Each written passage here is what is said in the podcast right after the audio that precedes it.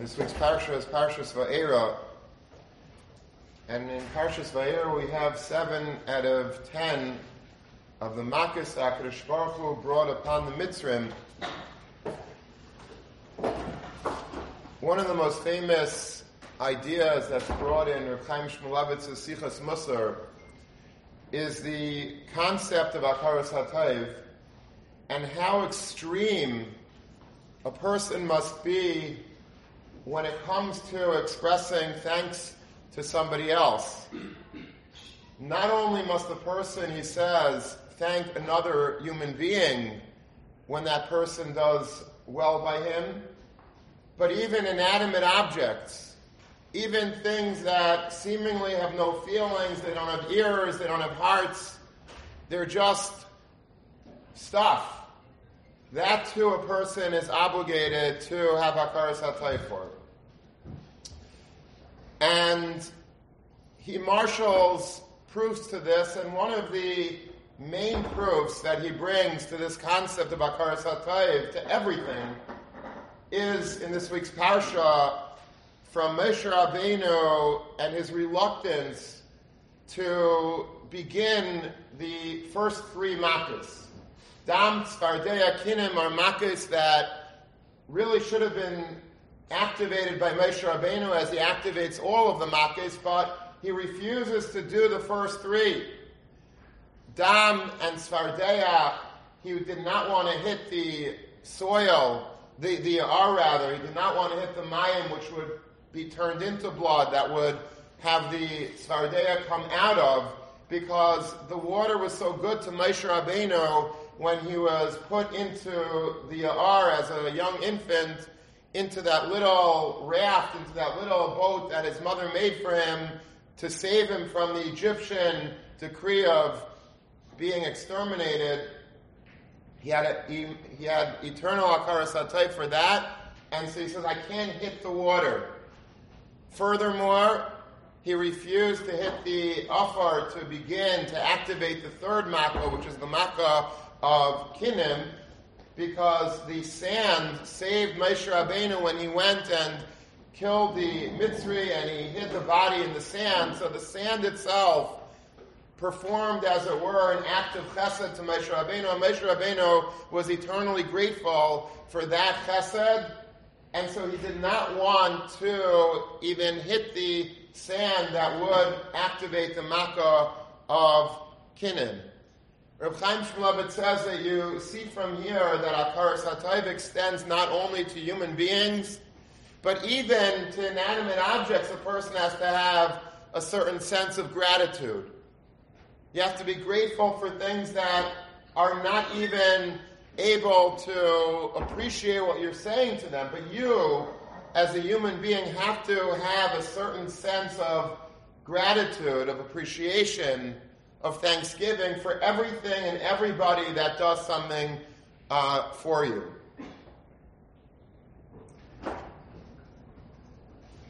We know that there's a yesod in, in Taira, that where you find a yesod, when you find something that's so golden, like this concept that Reb Chaim Shmuelevitz is bringing out of our parsha, there must be a reason for why HaKadosh Baruch Hu chose to teach us this lesson specifically here. It's not random. HaKadosh Baruch Hu could have taught us this lesson of the extremity of Hakaras HaTov even to inanimate objects elsewhere. But HaKadosh Baruch Hu chose in the Taira to teach us this lesson right here and right now in Parshas Va'era in the midst of the Eser Makais. And I believe that there is an important reason for its placement here.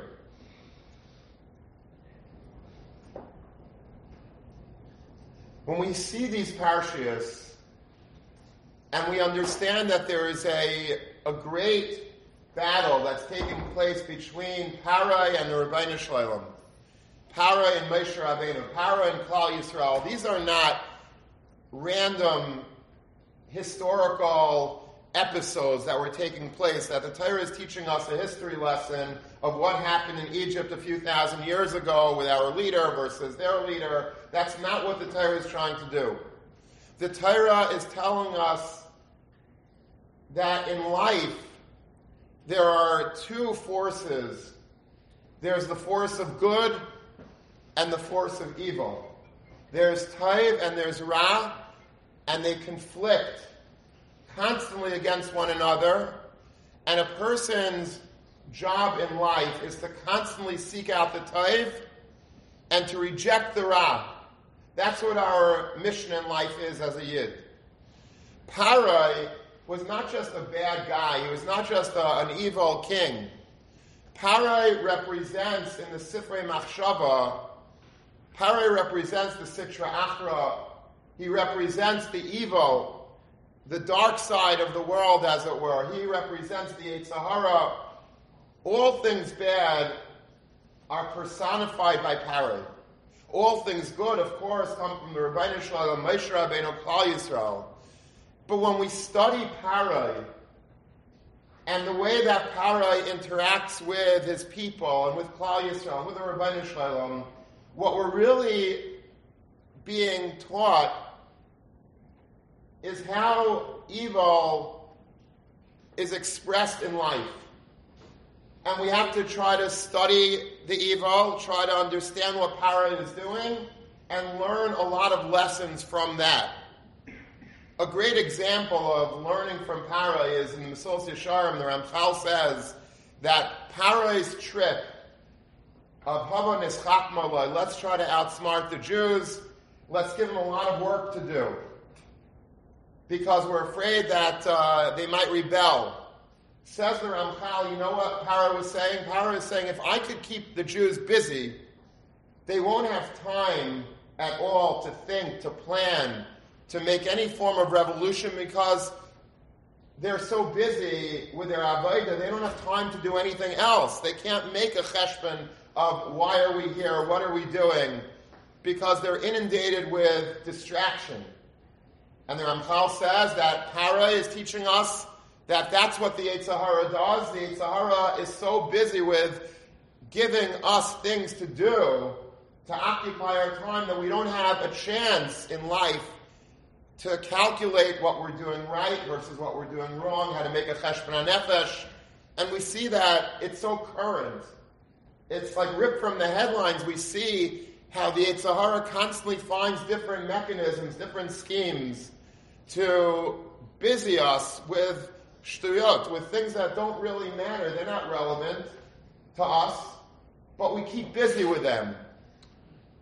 Technology is the greatest tool of the Yetzer Hara, maybe ever in the history of the world, because look how busy we are with our technology.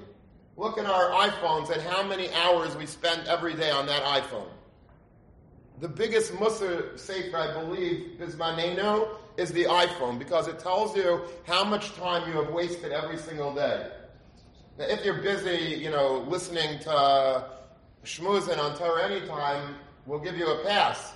But if you're busy, like most of us are, with checking our texts and our WhatsApps and our, you know, and all the statuses and all the, all, you know, whatever else lumineum that we have going on, it's pure bittul zman. It makes us feel like we're busy, but we're not busy. That's not busyness.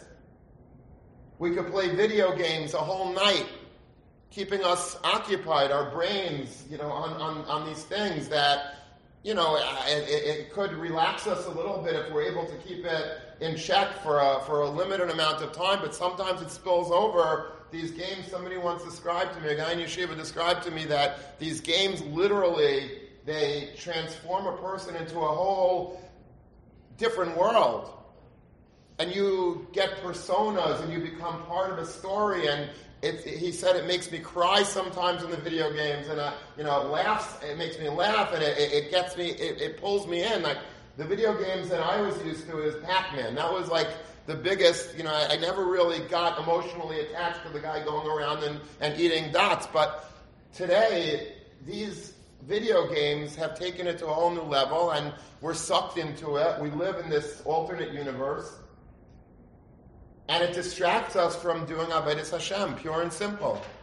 It might not inherently be the worst pastime to be Isaac with on the internet. There's plenty of stuff that's much worse, but just in terms of the pure waste of time, The Yetzer Hara does this. He invented these games. He invented all this technology in order so that we should feel that we're so busy that we don't have time to think for ourselves. Maybe we should be learning more. Maybe we should be davening more. Maybe we should be waking up for minyan. Maybe we should be doing more chesed. We can't make those cheshbonos. Maybe I should stop speaking Lashon Hara and looking at this and, and listening to that. I can't make those cheshbonos. I don't have time. I'm too busy. That was Parai's chiddush. And that is the Yetzer Hara as embodied by Parai, l'dairos.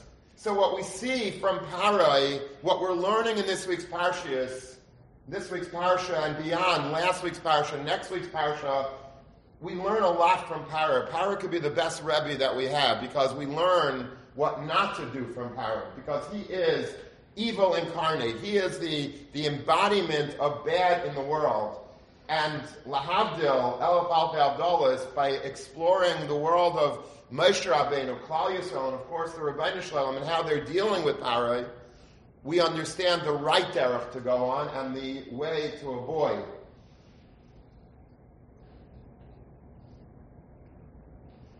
The Medrash describes Parai in one word as a let.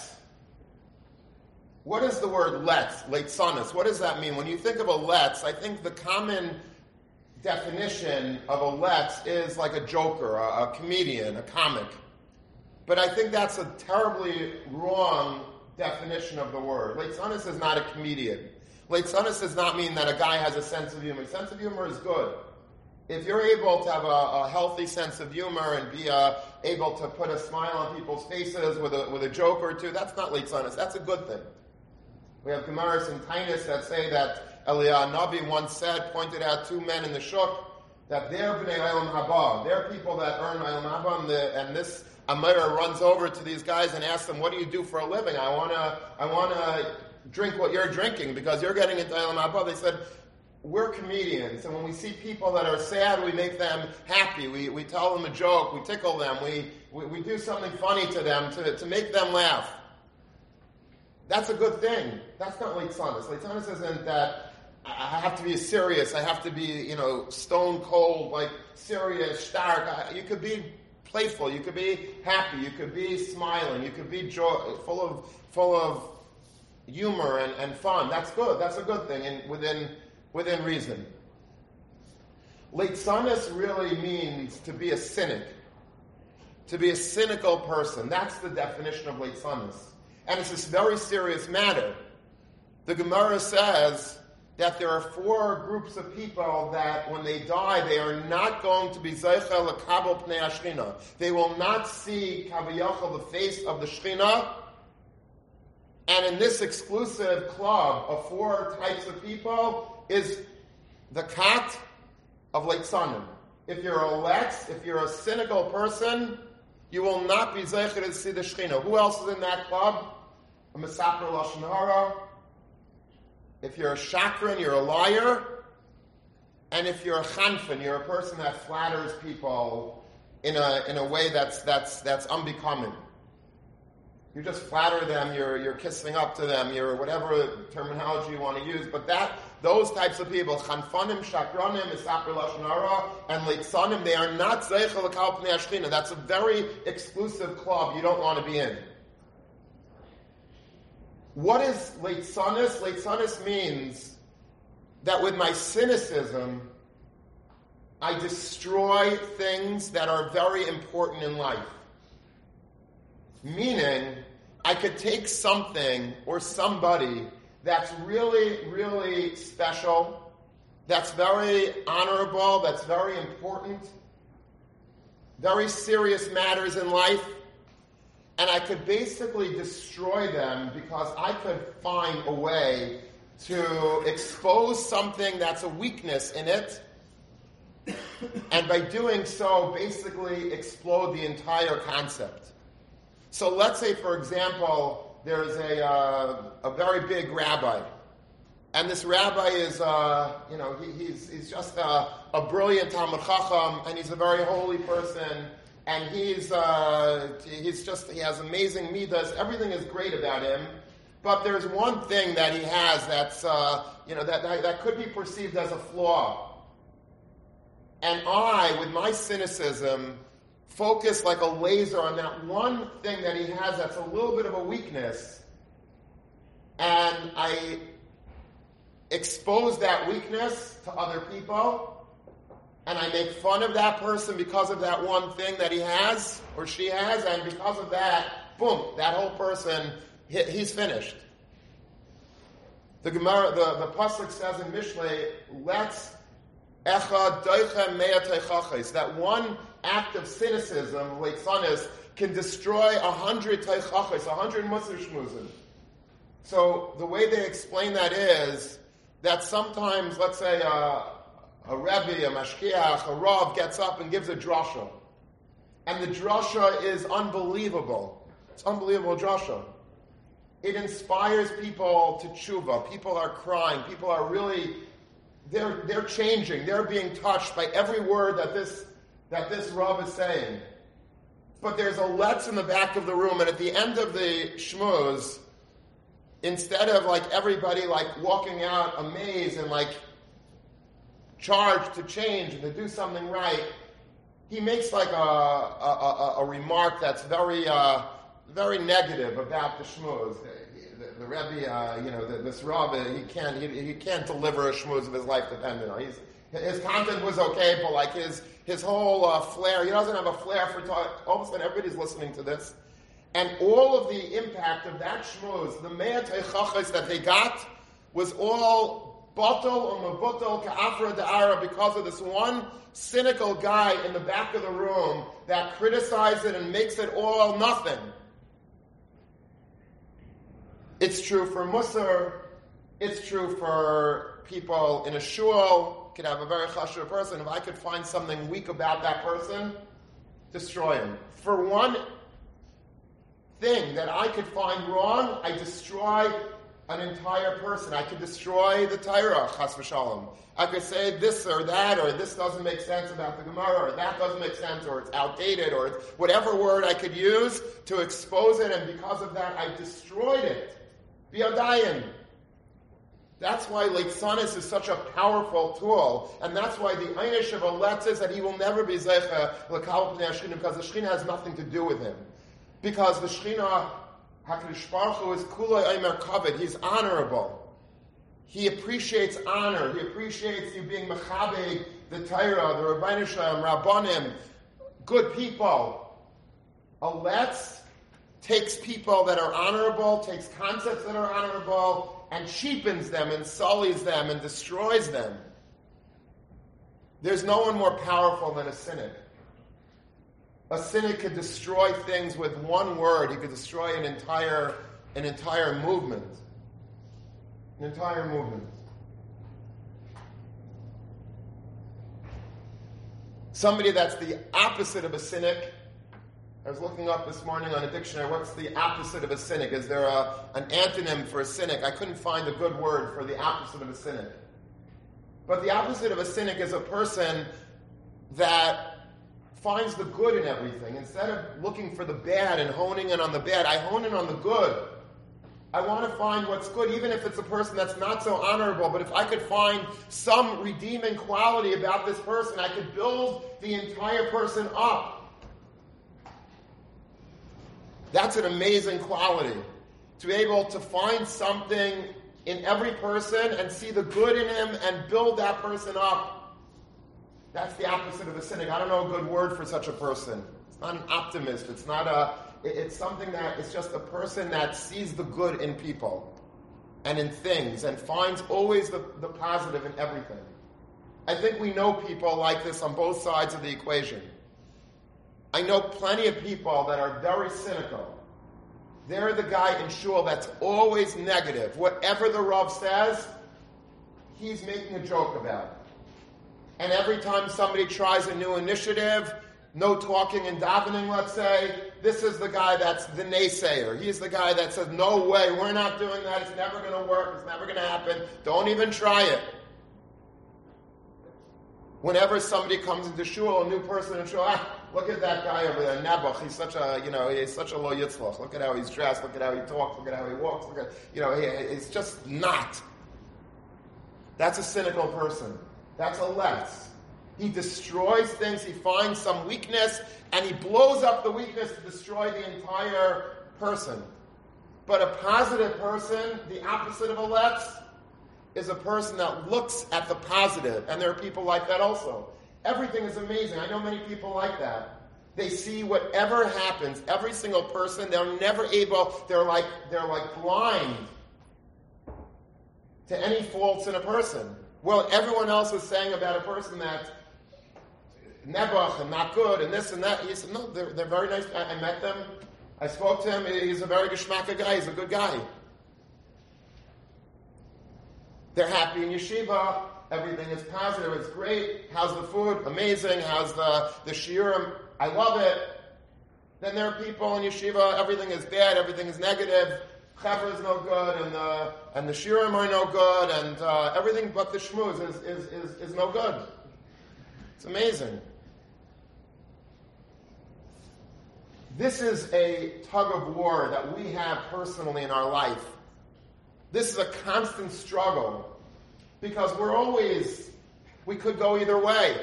We could be in the negative camp, or we could be in the positive camp. We could be in the in the rainy day camp, or we could be in the in the sunshine camp. And we all have, I guess, in us that let's that's waiting to get out. But we also have the positive. We have the Parai, who is the let's, and we have the Moshe Rabbeinu, that's the positive. And let me explain how we see Parai's leitzanus.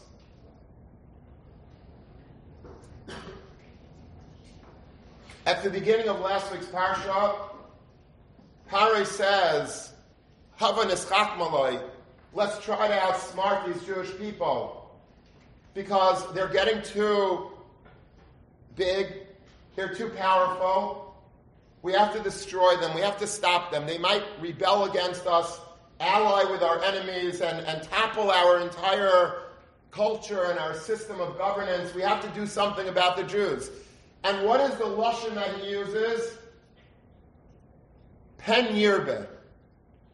I'm afraid that they might get great. Meaning, Parai is focused on the negative. He's saying that I have to do everything to stop the Jews because I don't want any good to come out of them. They're, they're, they're, they're good people. And I have to destroy them, pen yirbe, because I'm afraid that the positivity of the Jews, the greatness of the Jews, the chesed of the Jews, all the great attributes that Klal Yisrael has, the rachmanas and the gaimli chasadim and the and the busha, the vaishanas, all the great things that Klal Yisrael represented in the world, the conscience that it gave the world, the goodness, pen yirba, chas v'shalom, this should never ever sprout forth. We don't want that. We want to destroy it. We have to find the weak belly, the weak underbelly of the Jewish people, and destroy that. HaKadosh Baruch Hu says, really? You're saying pen yirbe? I say kain yirbe. Now she brings that medrash. Kain yirbe b'chein yifreitz. Meaning, the difference between pen and Cain is one, it's a, it's a, it's a word off, it's a letter off. But it's the difference between shamayim and aretz. Pen yirbe is, I'm, I'm afraid lest they grow, lest they become successful. I don't want people to be successful. I want to destroy any shemetz of success that anybody has, because if you're successful, that's a threat to me.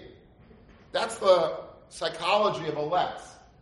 Why is a let's always destroying other people? Because he doesn't feel successful himself. So if he sees somebody else that's learning daf yomi, if he sees somebody else that's davening with kavanah, if he sees somebody else that's starting some movement that's that has the potential to be very big and very successful, what does that say about me? So what I want to do is I want to sabotage that other person so that I feel bigger in the process. I'm afraid of your success. HaKadosh Baruch Hu says, no, no, no. Not pen yirbe, it's kain yirbe. You should want people's success. You should say, absolutely, I'm rooting for your success. I want you to be successful. I want you to be happy. I want you to thrive and to prosper. That's the difference between Parai and the Rebbeinu Shalom. The tzad HaTaib in the world and the tzad Ra is the difference between pen and kain. Are you rooting for people to succeed? Or are you plotting for people to fail?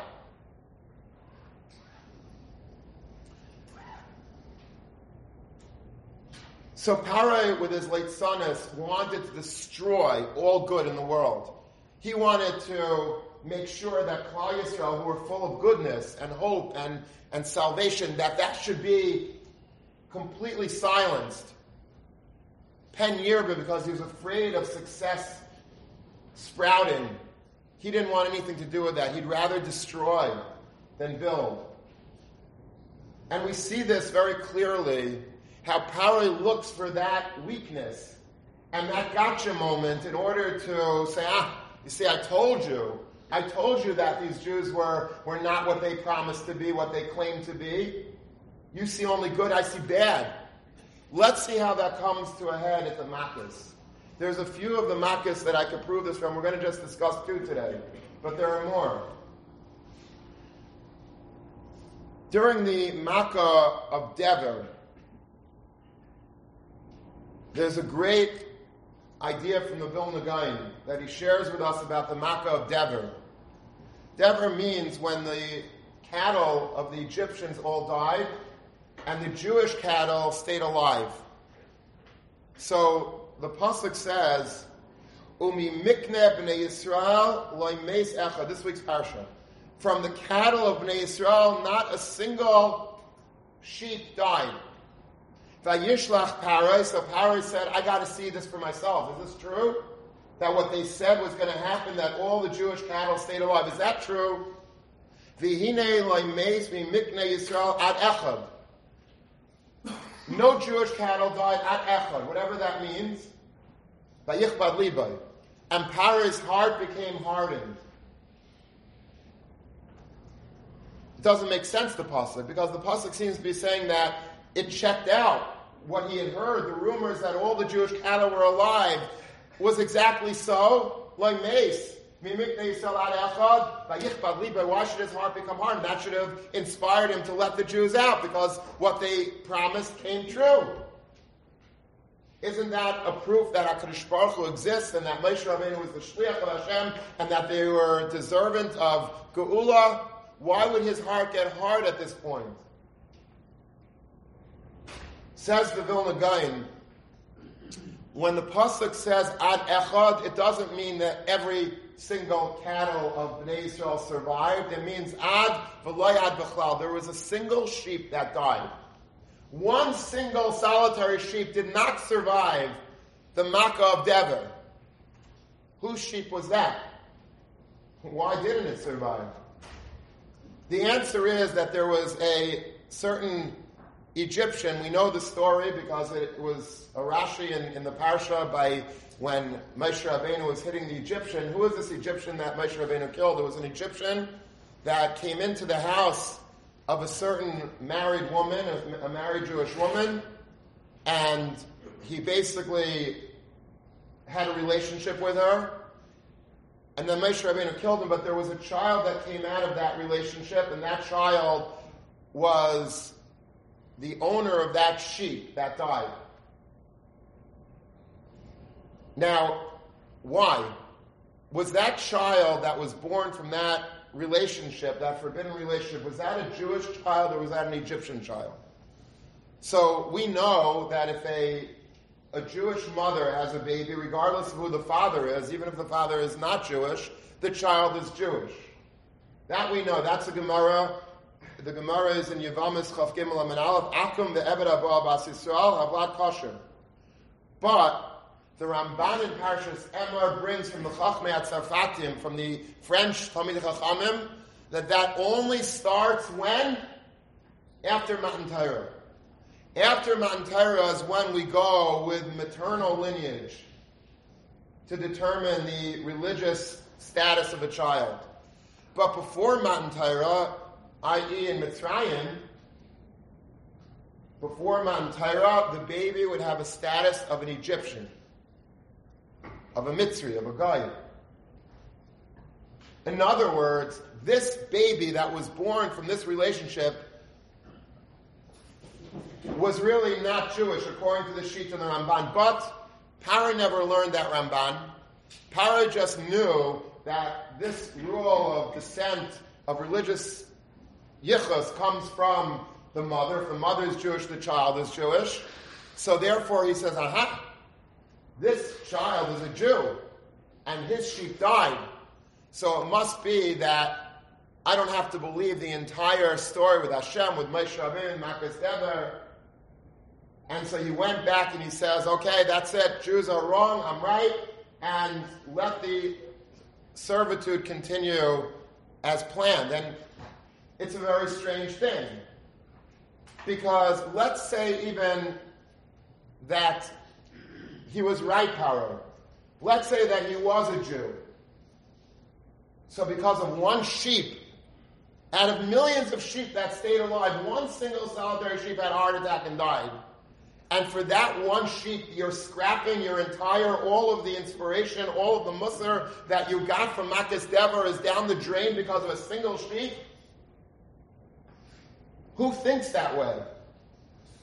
Only a let's thinks that way. Because remember, a let's sees whatever is chashav. He looks immediately. He doesn't look at the chashivas in it. He doesn't say, wow, that was an incredible thing I saw. I'm changed, man. I'm a changed person. This is this is a life-altering experience. He doesn't want to see that. He doesn't want to see good and positive and change and inspiration and emotion. He doesn't want that. Because that would mean that there is something chashav in the world other than himself. What he wants to do is he wants to blow it up. He wants to sabotage it. He wants to find one thing that he could say, aha, I told you so, not chashav, not true, bogus, forget it. Parai found in Makkah's Dever one single sh- solitary sheep, like Meis B'Mnei Yisrael ad echad, but one sheep died. According to my understanding, he was wrong, because the Ramban, B'Shem Chachmei Atzapartim, was right. That child that owned that sheep was not even Jewish, and therefore he was part of the Mitzrim whose sheep died. But let's say Parai was right.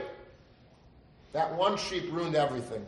Millions of sheep stayed alive. That one dead sheep is enough to do in the entire Hisairus, the entire inspiration that Parai, all the Egyptians were very inspired, but Parai, with his leitzanus, was able to blow up the entire Makkah's Dever because of one sheep.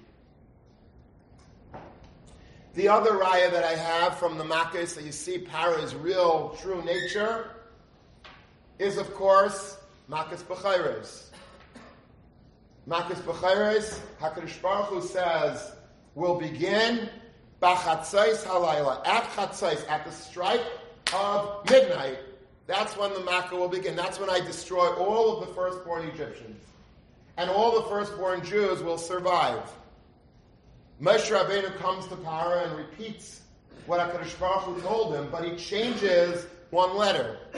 Instead of saying, B'chatzais halayla, what does he say? K'chatzais halayla, at around midnight. He's like hedging a little bit. He's, he's, he's not saying exactly at the stroke of midnight. When the clock strikes and the, the cuckoo bird goes in, in and out twelve times, that's when the Egyptians are going to start dying. He says, no. At around midnight, give or take. I mean, give or take. HaKadosh Baruch Hu gave Moshe Rabbeinu a shlichus to tell Parai, B'chatzais halayla, at the strike of midnight. That's when it will begin. And Moshe Rabbeinu says, K'chatzais. What happened? Where, where is Moshe Rabbeinu's loyalty, fealty to the Rebbeinu Shloim's word? Why is he saying K'chatzais? So the Gemara says in Brachas, we had it recently in the Daf, and Rashi brings it, that the reason why Moshe Rabbeinu didn't say B'chatzais was by design. He could have said it, and it would be true, but he was afraid of something. Shema yitu itstagnine Parai, lest the itstagninim, the cabinet ministers, those sorcerers that were surrounding Parai, would make a mistake. V'yayimru Moshe b'adayu, and Parai and the whole Chavra will say, you know, they're looking at their clocks. B'chatzais halayla, b'chatzais. And on their clocks, it's not yet twelve. It's eleven fifty-nine and, and thirty-three seconds. Or it's twelve oh one and two seconds. Aha! Moshe Rabbeinu is a badai, is a liar. Now, does that make sense? Even if your watch is off, or my watch is right, your watch is, or whatever it is, does that make sense that you have exactly what HaKadosh Baruch Hu promised taking place? The Egyptians are all dropping like flies. Every firstborn Egyptian, or every person that's from another country that just happens to be Mitzrayim that night, they're all dying, and they're firstborns. And you're able to even, there's a lot of a lot of chaos that night in Mitzrayim because people were realizing who is really from whose marriage. Because, meaning, if a, if a woman had a, a baby that it was assumed to be the Bukhar, but all of a sudden he's not dying, you realize that they, she probably had another child from somebody else, and people that were thought to be Bukhar were not Bukhar. It was a big, uh, very, very busy night in Egypt, to put it mildly. A lot going on. But it was true. Every single Egyptian, one way or another, was dying. Is the biggest problem that the clock was off by a few seconds or by even a minute or two? Is that the biggest problem? Would anyone normal say that, okay, the whole thing is, is a lie because you were off, it wasn't exactly bachatzais? Yes. Because Moshe Rabbeinu knew exactly who he was dealing with. He was dealing with Mitzrayim. He was dealing with Parai. Parai was the king of the leitzanus. And if a let has any opportunity whatsoever to find any hole in something, any weakness, anything that's slightly off, that's enough to destroy the entire picture, the entire chashivas hadavar. I could be mevatel. I could say it's nothing because of a small detail that you feel is wrong. It's a mishugah. It doesn't make sense. But that's the mind of a let. The mind of a letz is not looking to be impressed and, and, and to say, this is amazing. A letz will never say those words. A letz will never say, that person is incredible. Uh, that shir was, was unbelievably perfect.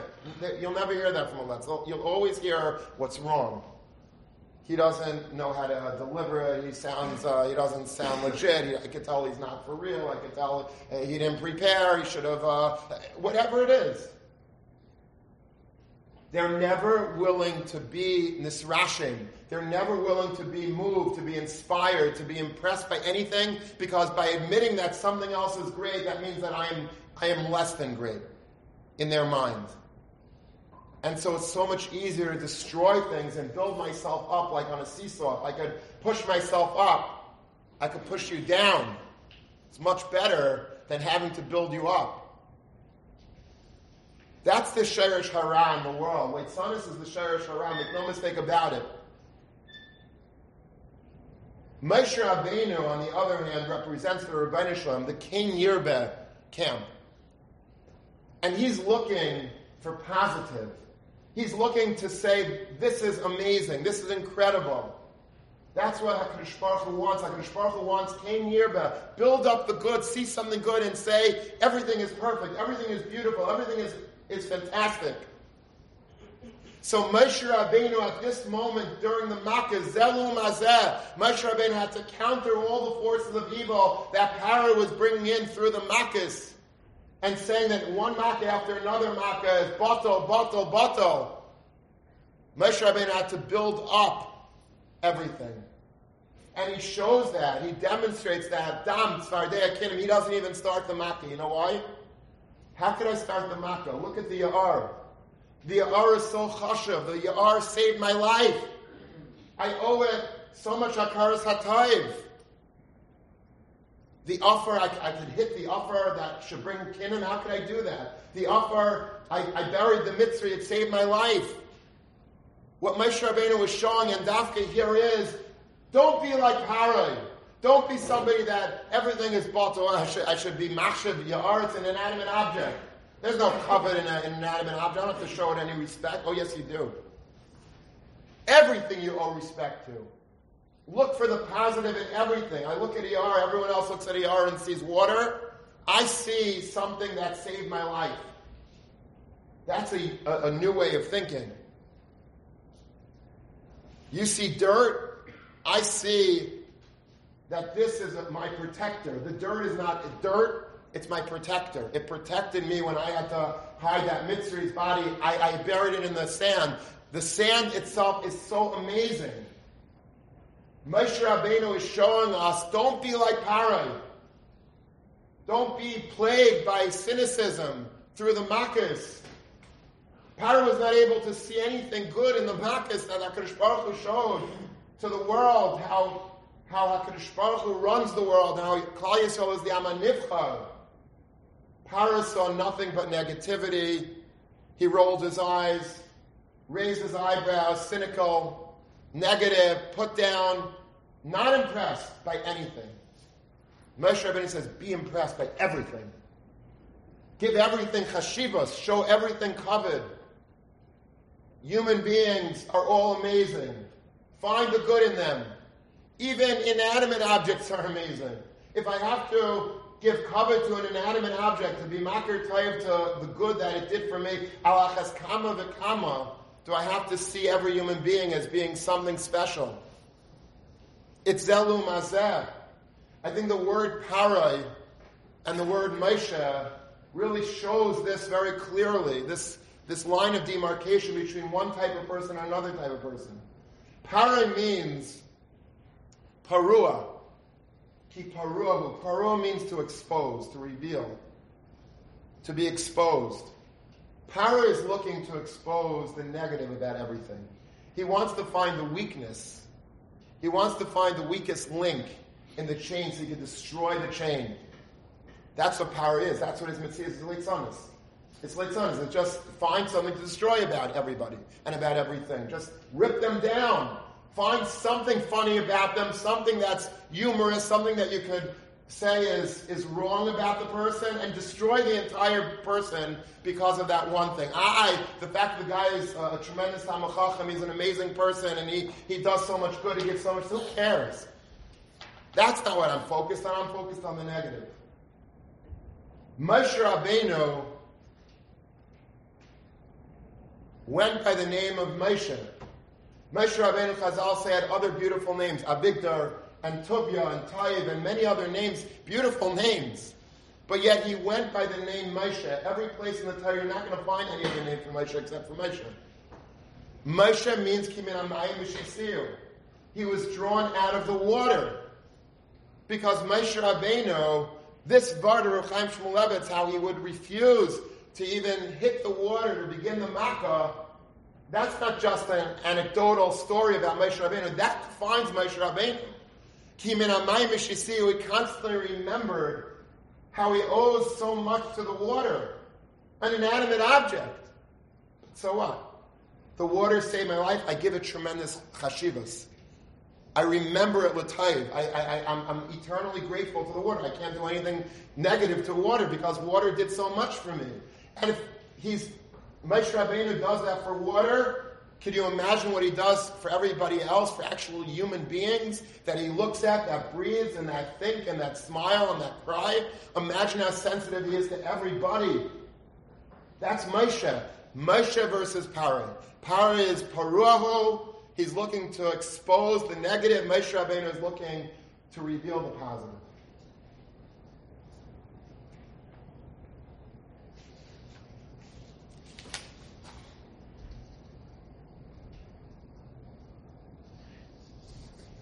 The pasuk says, "Vayish Moshe anav ma'ayit." Moshe Rabbeinu was very humble. Mikol Adam, Asher Pnei Adam, from. Mikol Adam, he is the most humble of men. Mikol Adam. So the Chassidish Sfarim write a beautiful pshat about what this pasuk might also mean. Beyond the Pshuta Shel Mikra, that he was humble, Mikol Adam, more than any other man. You know what it means? Vayish Moshe anav ma'ayit. You know where Moshe Rabbeinu's anivas stems from? Mikol Adam. He looked at every single person, and he was humbled by everybody. There are two ways of looking at people. I could look at you and say, I'm better than you. And immediately my mind, like a almost like a computer program, is programmed immediately. The code starts running, and I think in order to in order to validate my entire personality, my entire life, my entire being, what do I do? I think, what way am I better than this guy? okay, it's true that he's successful in that, but I'm I'm pretty successful in my in my way. So immediately my mind begins to look at you in a negative way. So if I'm richer than you, I'm richer than you. If I'm smarter than you, I'm smarter than you. If I uh, if I if I'm better looking than you, I'm better looking than you. If I have a better yichus than you, I have a better yichus than you. If I if I if I'm more popular than you, I'm more popular. I always immediately go back, regroup in my mind, think, what way am I better than you? And that way I could go and walk away and, and, and feel good about myself. I don't have to be threatened by you. That's what like a narcissist would do. That's what a, a cynic would do, a skeptical person. Because a person doesn't want to feel that somebody's better than he. An anav, healthy person, an anav doesn't mean that I don't know my qualities and that I think I'm a nobody and I'm depressed and I'm, I'm despondent and I walk around like a schlump. That's not what an anav means. Anivus means I know who I am. I very much am aware and I am grateful for all of the gifts that HaKadosh Baruch Hu gave me, but when I look at you, the immediate calculation in my mind is not, boy, I'm so much better than you, nebuch on you, but I immediately hone in not on what you have that's not good, but what you have that's amazing. And if I'm able to find in you something that is amazing and inspirational and admirable, then that makes me humble.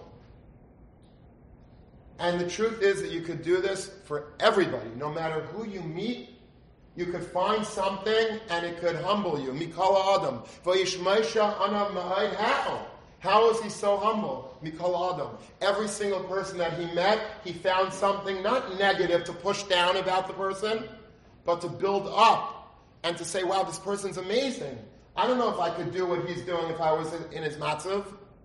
Sometimes a person, you know, rings your doorbell and needs money, has children to marry off, has sick people in the family, and they nebuch, they come to my door. And there's two ways of looking at it. Nebuch, the guy's an anav, you know, let him get a job, and immediately that, that's a cynical way of doing it. Or you could say, you know what, he has so many nisyanis in life, Rahman al-Islam, what would I do if I was in his matzav? Let's say Rahman al-Islam, I had to uh, go and, and, and raise money because I have no job and I have no I have no no prospects for income. Or if Rahman al-Islam, there's a sick person in the family, would I be able to have the fortitude to go and put on a winter coat in the middle of the winter and knock on people, on strange random people's doors and ask for money? Would I be able to do that? And this person is doing it. This person is, is a Malach Hashem Tzivakes. This person's an amazing human being. He's an inspiring personality. He's not a nebuch. A cynical person, or the cynic within us, right away says, get a job. The person that has a sensitive heart, the Moshe Rabbeinu inside of us, not the Parai, the Moshe Rabbeinu is looking to find an amazing attribute about the person that I actually respect about him, that he's much better than I. He's better than I. That makes me humble. Listen to this Chayvus HaBabis. Chayvus HaBabis is in Shara Kniya, which means to be uh, machniya yourself, to be humble. Parak Yod. The Shalu Echa min HaChachamim. They once asked one of the wise men in the generation, how did you become the Gadol Adar? This was not a Chacham Stam. This is a, a Chacham that was the Adar Mikol Dairei. He was the Gadol Adar, whoever he was talking about. I don't know who the Chayvus HaBabis was referring to, but it was a tremendous rabbi. And he was asked, they interviewed him, they said, how did you attain the status of being the Adon L'Chol Dairei, to be the Rashke B'Hag, the Reish L'Chol B'nei HaGayla? How did you do it? How did you pull it off? Amar, he said, Mipnei Shalei Pagati Echa Mehem, Shalei Ra'isi L'Mayla Yisera Alai. I have never in my life, this is a person that was presumably a Baki and Shas and Paiskim, tremendous midas. Our school was probably already working on their biography, big fat biography full of great stories and great anecdotes and great history, and from the day that he was born, he already was a Baki and Shas until the day he died, working on himself, building himself up, and he said, I never found, in my life, I've met thousands of people, never in my life did I find a single person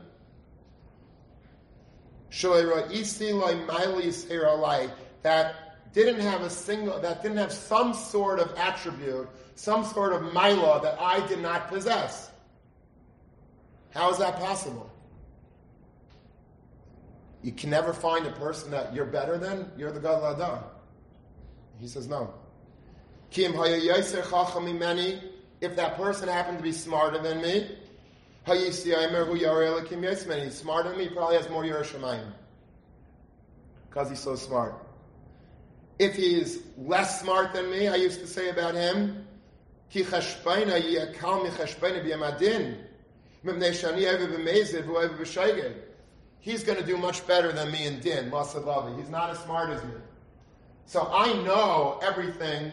I'm a buck in all of the Ilchas Lashon Hara. You can ask me, give me a, a Dirshu test, an Ilchas Lashon Hara, I'll, I'll ace it. So that's good. Obviously, it's a good thing, I guess. The problem is that L'yema Din, you're going to come up to Shammai and you're going to say, listen, you were such a bucky in Hilchas Lashon Hara. How did you speak Lashon Hara? On this and this day, at this and this time, we have records. You spoke Lashon Hara. You are, you, when you spoke Lashon Hara, you did it b'mezid. Mezid is an altogether different category than doing it b'shaig. This guy who's not as smart as me, he's not a baki in these halachas, but I'm not going to be arrogant over him because he doesn't know the halachas. I'm a little bit envious of him in a certain way for not being such a smart guy because in Shamayim Lassalabi, he, he has a good excuse. I'm not so smart. I, I, I didn't take the Dirshu test. I, I don't know about Hilchas Lashon Hara, every sifkat in Hilchas Lashon Hara. So when I spoke Lashon Hara, I didn't mean to. I did it b'shaygin. You see what he's doing? The Chacham is not being cynical and saying, I, I, I'm a buck in Hilchas Lashon Hara. Look at me. I finish Shas. I know Mishnah Berurah backwards and forwards. I, I don't, that's that's Gaiva. That means that I'm looking down on everybody that didn't. But I could turn that entire thing around. I could use what, what might be a mila in my brain and look at it as a as a chisaron almost. And I could look at it as a weakness in me because when I do an avera, I'm, I'm much more on the hook for that. And the Chayvus HaHoz continues that if he's older than me, he must have more schusim than me. If he's younger than me, then he must have less averis than me. He says, if he is richer than me, I'd say, wow, he must have an amazing uh, portfolio of tzedakah organizations that he's giving to. He's a multimillionaire. He's probably helping out countless yeshivas, countless kailim, countless aniyim. And if I'm richer than him, and he's a poor guy, he's much more beloved to the Rebbeinu Shalom because he's humble. Es dako shval ruach, he's He's broken, he's shattered. HaKadosh Baruch Hu loves people with a broken heart. In other words, Moshe Rabbeinu. Moshe Rabbeinu va'ish Moshe ana ma'od. He was so humble. How could he be humble? He went up to Har Sinai. He was makabel the Taira, forty days, forty nights. He led Klal Yisrael. He, he, he represented us from the snare until, until we went into Eretz Yisrael. How could he say that he was anav? What, what, what's humble about Moshe Rabbeinu? How could he possibly, unless he's, he's, he's completely not aware of who he was? The answer is he was aware of who he was. He wasn't in a, in some sort of, uh, of spell that he was unaware of his milos. He knew every single mila that he had, and he was grateful for them. But he was able to look at other people with positive eyes. He was able to see something fantastic and amazing and admirable in everybody. And that's what made him Moshe Rabbeinu. You're richer than me, you give more tzedakah. You're poorer than me, HaKadosh Baruch Hu loves it. You're, you're, you're, you're, you're, you're, esdekau shval ruach. You're smarter than me, you must be a huge talmid chacham. You're less smart than me, you're going to be a shaygeg b'yemei adin. If you have eyes like that, you are an amazing human being. Then you're on the good side of history. You're on the right side of history. You're on the side of Moshe Rabbeinu, Klal Yisrael, and the Rebbeinu Shalom. You're on the King Yirba side of the equation. Everything I want you to be, to grow, to be magnified. King Yirba. I hear that you're successful in something. I hear you did a great shidduch. I hear you got a great job. You got into a great graduate school. What do I say about you when I hear those things? Do I say Pen Yirba or do I say King Yirba? Am I genuinely happy for you, or do I wish you not well? Ask yourself that question. What are we, b'chadrei halev, internally? What are we? Where are we? Where are we holding? When we meet other people, do we right away size them up in order to knock them down, or do we say, wow, this is an amazing person?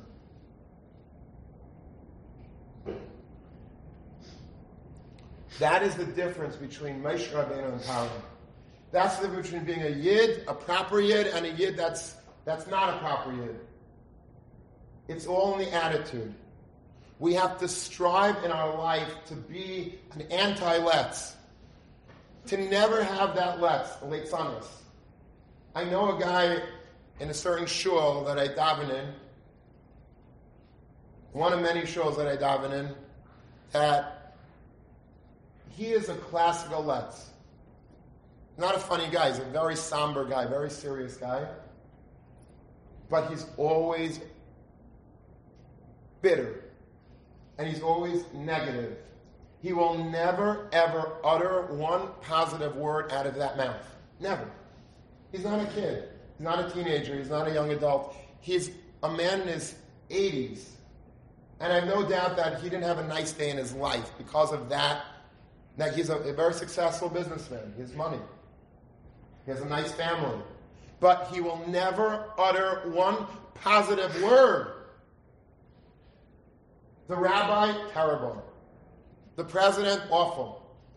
The, the shul, air conditioning needs to be fixed. The heat, it's freezing. Never will he say something nice. It will always be cynical. And it's the saddest thing to watch because nebuch on you, nebuch on your family, nebuch on your wife, nebuch on your kids, nebuch on people that have to listen to this negativity. That's Parai. Why do you need to destroy everything? Why can't you see the good in something? And then there are people that are so wonderful to be around. They're so positive. They're just brimming with positivity. They see somebody, and where everybody else might see bad, they just see like a, a malach. They see that this person's an amazing person. They have like a oblivious of our glasses. That whatever they see is all positive. I can't see negative. Can't see any negative. This person's amazing. This yeshiva's amazing. Are there chesrainis? Of course, there's always chesrainis. But I don't see them. I have a blind spot to negative. I don't want to be that negative guy. I don't want to be the person that's always harping on what's wrong, what's bad, what's negative. I want to be the person that just emits those good karma rays that people just like want to be around me. Because I'm always good, I'm always positive, I'm not looking to undermine anybody. I don't need to destroy you to build myself up. I don't always have to be the cynical guy that's always making that shtach, that barb, that remark, that, that will destroy an entire mussar shmuz, that will destroy an entire community, that will destroy an entire yeshiva, that will des- destroy a person's profession. What do I get out of it? Why would I want to be a Parai? Why would I want to be Pareya? Expose people's weaknesses when I could be a Moshe Rabbeinu, when I could be an Anav, and I Mikol Adam, look at everybody positively, be appreciative of everything, be appreciative of, of the shtender that you're daven by, by the table, the, the chair that you're sitting on right now. Moshe Rabbeinu said, this is an amazing chair. It's unbelievable. Look, it's inanimate. What are you talking to the chair for? I'm not talking to the chair. I'm talking to myself. I'm making myself a positive person by respecting and appreciating and building up everything. There are people that will always say negative. And you have to stay as far away from those people as possible because negativity is very contagious.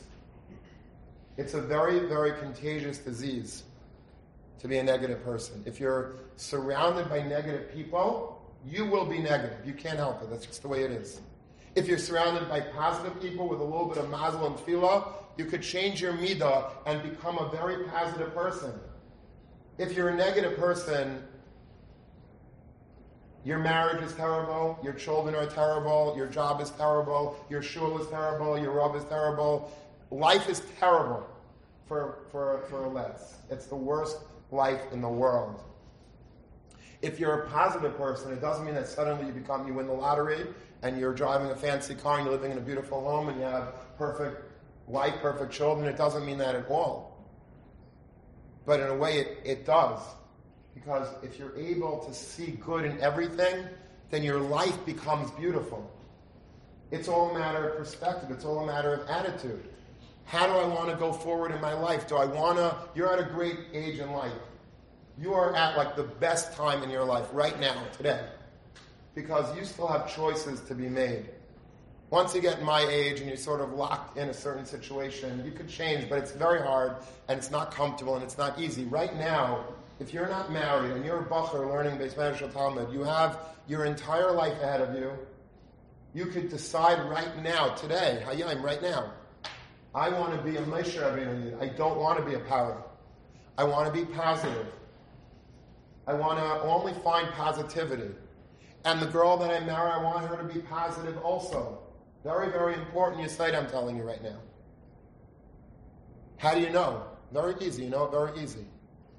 If you're going out on a date with a girl and she sits in a, she comes into a room and the first thing she does is, it's freezing in here, let's get out of here. Or, you know, it's boiling hot, don't they have an air conditioner in this place? Or, the service here is like awful, how, do, how does this restaurant even exist? Or this food is, is absolutely, I don't know what everyone's saying, it's so good, I, I can't eat this, I, I'm like getting nauseous from it. All of that type of conversation, you think that I'm exaggerating, I'm really not. If you sense that that person has that, or if you sense that about yourself, forget the girl, what about you? If you have that attitude that as soon as you come into a room, you right away feel that you have to size things up negatively, find the chisraynes, oh my gosh, this the wallpaper is horrid. I don't know who was the interior decorator. I don't know why they would serve this or why they would hire this person or, or play that music or... If you're that type of person, then you have to change today.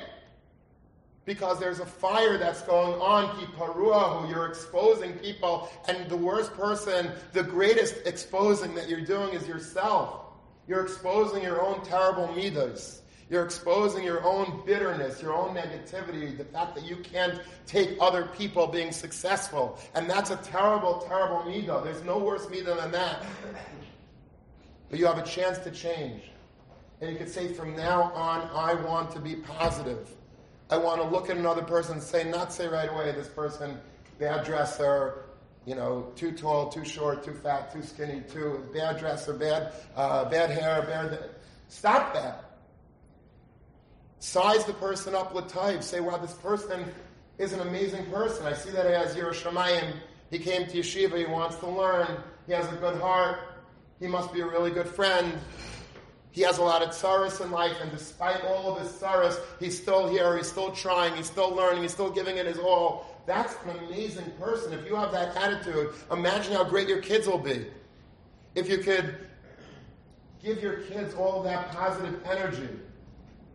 Like Re- Re- Revolbi writes, he was uh, famous for his, his brilliance in Chinuch. He says that, that you have to be the sunlight for your child to grow. Your child's a flower. And you have to give your child that sunlight that he needs, that smile, that positive energy. Imagine when a child comes home, and and it's very common. Sometimes children come home and they bring home a report card, or they bring home a test. And on the test it says that he got a seventy-five. So a lot of parents will right away look at the child and say, how'd you get a seventy-five? You didn't study... What is that? You know, we're, we're, we're, this is such an easy test. And the child takes the test after you, like, begrudgingly sign it to show the teacher that you saw it. And the child walks away feeling like a loser. Like, like my father doesn't think that I'm that I'm smart. He thinks I'm lazy. He thinks I'm a bum. There's another way of looking at it. seventy-five is not so bad. seventy-five percent of something is pretty good. If I've got seventy-five percent of, uh, you know, gambling at, gambling at a racetrack, if I'm seventy-five percent of the time right, I'm a very wealthy man. If seventy-five percent of the stocks that I choose go up, I'm doing quite well. If a, if a pitcher strikes out seventy-five percent of the batters, that's amazing. He's a Hall of Famer. If a batter hits seventy-five percent of his of his of the pitches, he's also heading to Cooperstown. What's so bad about seventy-five? seventy-five is pretty good. Think about that. So if you say to your child when he brings home a seventy-five, seventy-five, you got seventy-five, there's three quarter, three out of every four quarters you got right, give him a kiss on the on the forehead and, and send them off to play outside. And sign it proudly. And when you do that, he's going to want to get an eighty-five and a ninety-five. Because you gave him positivity. You weren't the lets. You weren't right away looking to, to undercut him and to swipe him and to and to, and to give him a, a patch for, for, for, for what wasn't so bad. Your children will be happy, healthy, normal people if you have the ability to be a positive influence on them. Your wife will be a happy woman if she is constantly showered with, with, with compliments and wow, you look great and it's amazing and I, I love the chons, I love the kugel, I love how'd you bake this challah. If you say those things and you look at the positive things, then you'll be an amazing husband. If you're right away saying, you burnt this again, what do you think you're going to do for her self-esteem? What is she going to want to do next Shabbos? You have to be makir taib to everybody, to everything. You have to be positive. You have to just look at the good in life. There's so much good in every single person. There's so much good in everything. But it's all a matter of perspective. You can have the power perspective, the leitzanus, the pen yirbe. And that's why Parai got all the makas, and then and all the punishments were because of this This kvadle that he had, this inability to see the positive. That's what brought him down. That's what sunk him, literally. Because he was never able to say, wow, all the all the mikneh of Bnei Yisrael stayed alive, all the mikneh of the Mitzrim died. That's that that's that's amazing. No, I, I found one one sheep that was that stayed that, that died, the whole thing is gone. Kachatzais instead of bachatzais, boom. Off with the head. That means that the whole thing is wrong. Miscalculation, error, forget about it, game over.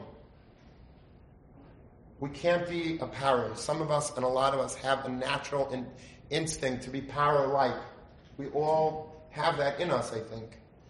And we have to work really hard. This is probably the most important shmooze topic to be given. We have to work very hard to suppress the parai and to build up the Moshe inside of us. Look at where we come from. Appreciate it. You, you were drawn out of the water, and remember that the rest of your life. Don't take anything for granted. Understand the water saved me. Inanimate objects saved me. I have to be makir taib to that. I can't be a parai and say, who cares? Be mevatel the water, be mevatel the other. It's inanimate. It's nothing. It doesn't. I don't owe him any, anything. He was going to do it anyway. There's a chazal that say that a A good guest goes into, is invited somewhere for Shabbos and says, Kol masha asa balabayas b'shvili asa. Everything that was made here was for me. It's unbelievable. I was invited to a Shabbos. They look at the, the children, the kugel, the chicken, the salad, the dessert. It was all, the, the, the hostess made it for me. What is an ireach raseh? It wasn't for me. They were making it anyway. But they were, if I wouldn't come to the Shabbos meal, they would they would starve tonight. They, they would have eaten it anyway. It was just another, you know, they put in an extra plate. Big deal. That is not just an ireach in a in the literal sense, a guest that goes to a house for Shabbos. That means a, a guest throughout life. We're guests in the Rebbeinu Shlom's home over here. Are we going to appreciate everything HaKadosh Baruch Hu does and say to the Rebbeinu Shlom, thank you for everything that you've given me? You, you, you created this whole beautiful world for me. You know, the Alter from Slobodka used to say about the sun, the Shemesh. He'd say, it's my sun, my person. That's what he used to, you know, the, is my sun out today?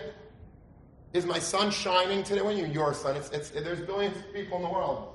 That's the problem. When we think that there are billions of people in the world and the sun wasn't created for me, that's where the power comes in. If you look at the sun and say, that's my sun, HaKadosh Baruch Hu made that for me. And this chair that I'm sitting in is my chair. HaKadosh Baruch Hu allowed me to have this chair. And my car is my car. And the grass outside is, is my grass. and the fact that I'm breathing, it's my oxygen, it's my lungs that HaKadosh Baruch Hu gave me, and you appreciate everything. You have different eyes. You're a different person.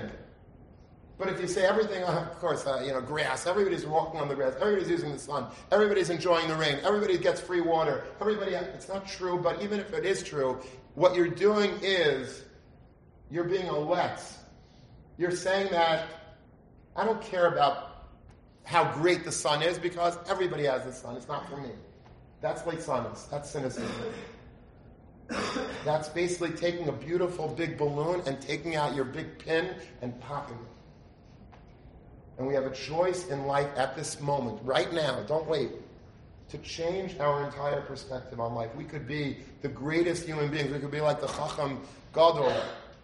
That was an Adon al Kol Dair, like the Chavis HaHoah says, that just from merely looking at the positive, Mikol Adam, focus on the good in everybody, your roommate, your chavrusa, the guy in your shir, the guy that's that that that's the, the most popular guy in yeshiva and the least popular guy in yeshiva. Find positive about that person. Know that if the person has miles you don't have, look up to those miles. Don't put them down. If the person has chesronos that Baruch Hashem you don't have, say, there but, but for the grace of God go I. I. I don't know what I would do if I had his his his his challenges in life, his family, his health, his His money issues. I don't know what I would do. I'd probably go crazy. I'd probably go up and down. He's he's strong. He's coming to yeshiva. He's trying his best. Be mechabed him. Honor him. And that will make you an honor. That will make you an amazing human being. Yes, Hashem, we have to take these lessons from Parai. Parai could be our best Rebbe. Take the lessons of Parai. See how Nebuch, how, how, how he suffered because he was such a narcissist. He was such a cynic. And follow the ways of Moshe Rabbeinu. Appreciate everything, where you came from, where you're going, what you have, and what other people have and what other people don't have. Always hone in on the positive and never ever on the negative. Have a good job.